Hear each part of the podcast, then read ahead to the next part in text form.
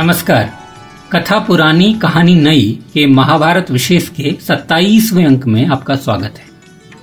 गुरु द्रोणाचार्य ने राजकुमारों की शिक्षा पूरी होने के बाद उनकी परीक्षा की तैयारी की।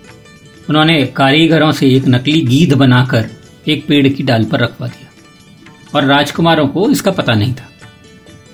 आचार्य ने बाद में राजकुमारों को उसी गीध को बींधने योग्य लक्ष्य बताया था।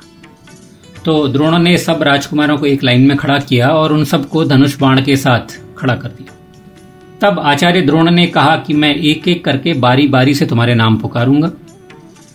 तुम्हारे नाम जब पुकारे जाएँ तो तुम आगे आओगे और मेरी अनुसार अपनी आगे की कार्रवाई करोगे। उसके बाद अंगिरा गोत्र के द्रोणाचार्य ने युधिष्ठिर को बुलाकर गीध पर निशाना साधने को कहा। तो राजकुमार युधिष्ठिर सबसे पहले गुरु की आज्ञा से लक्ष्य भेद को तैयार होकर खड़े हो गए। युधिष्ठिर ने जब पोजीशन ले ली तो उसके एक मिनट के बाद द्रोणाचार्य ने पूछा कि राजकुमार तैयार हैं? तो युधिष्ठिर ने कहा, जी गुरुदेव।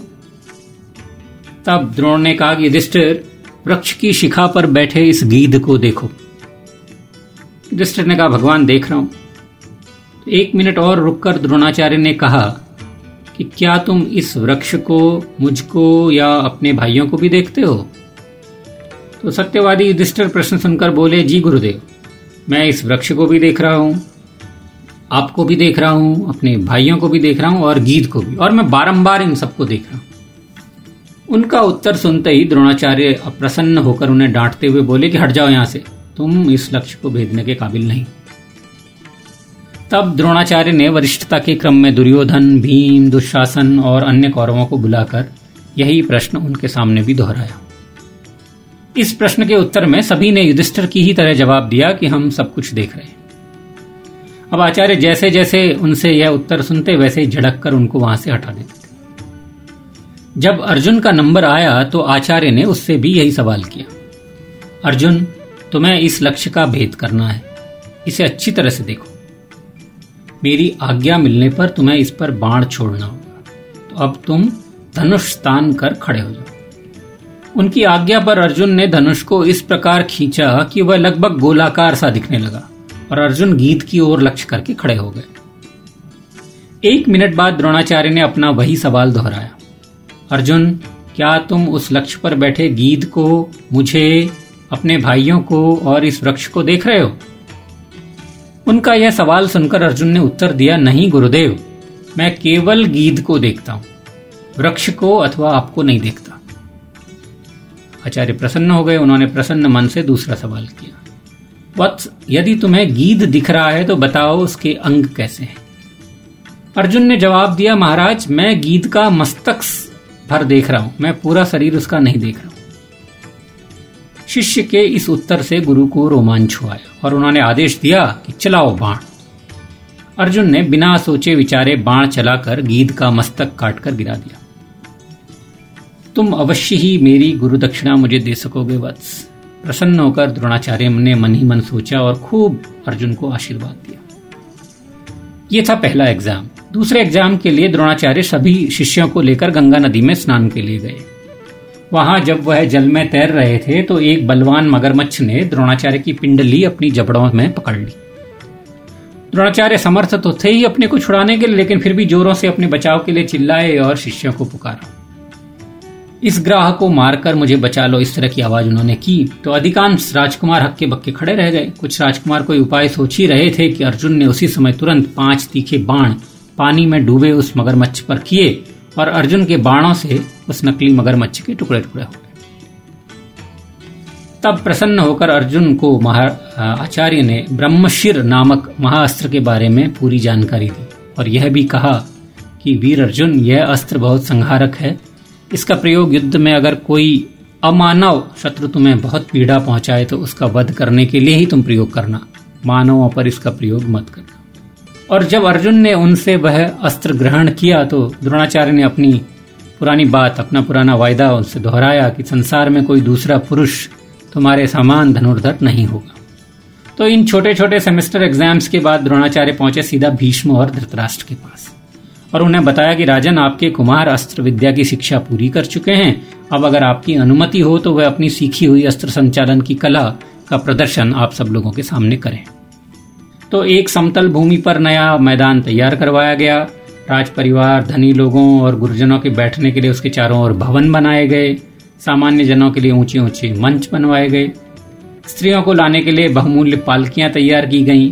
गांधारी, कुंती और राजमहल की सभी स्त्रियाँ सज धज कर अपने दास दासियों के साथ वाहनों में बैठकर आईं और मंच पर ऐसी चढ़ी मानो देवांगनाएँ मेरू पर्वत पर चढ़ रही। हूँ क्षण भर में वहाँ विशाल जन समुदाय एकत्र हो गया। राजकुमारों की परीक्षा जो देखनी थी, तब भीष्म, धृतराष्ट्र, विदुर और अन्य राजपुरुष वहाँ आए।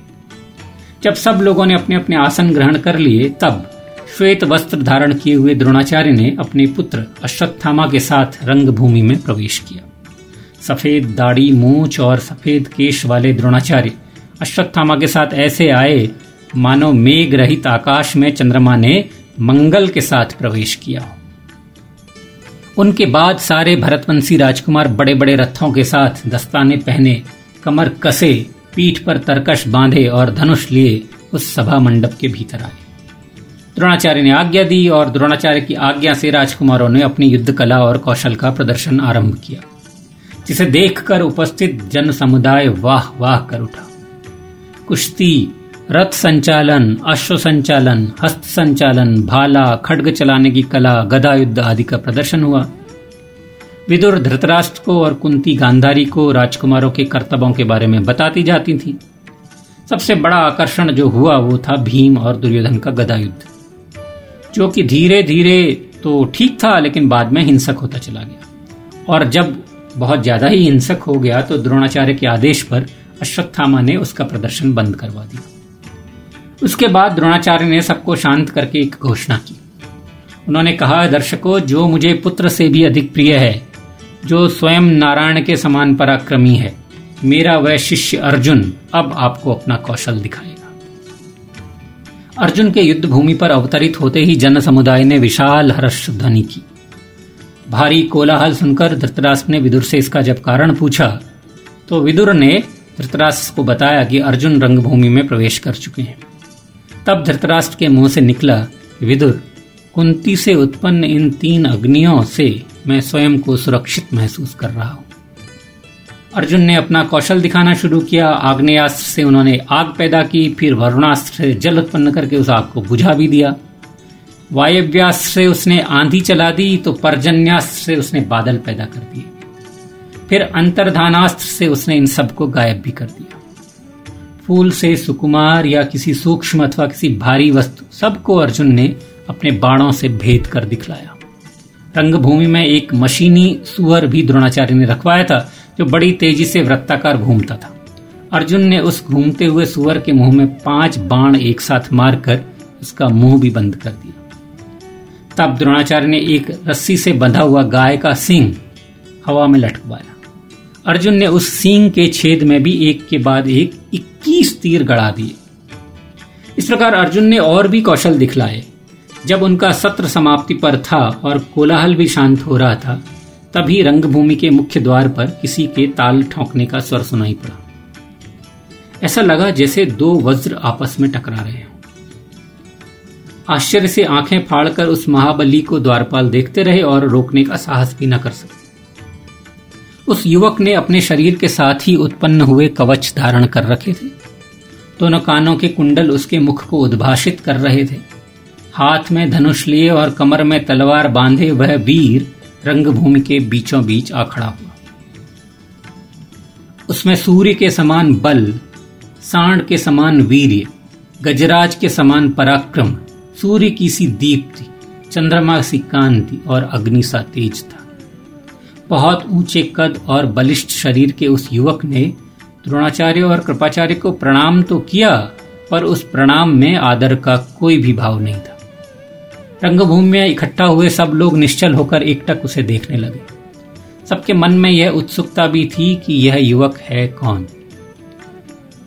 तब उस युवक ने अर्जुन के समीप जाकर कहा कि, कुंती नंदन, तुमने इन दर्शकों के समक्ष जो कर्तव्य किए हैं, उनसे भी अधिक अद्भुत कर्तव्य मैं अभी तुम्हें करके दिखा सकता हूँ।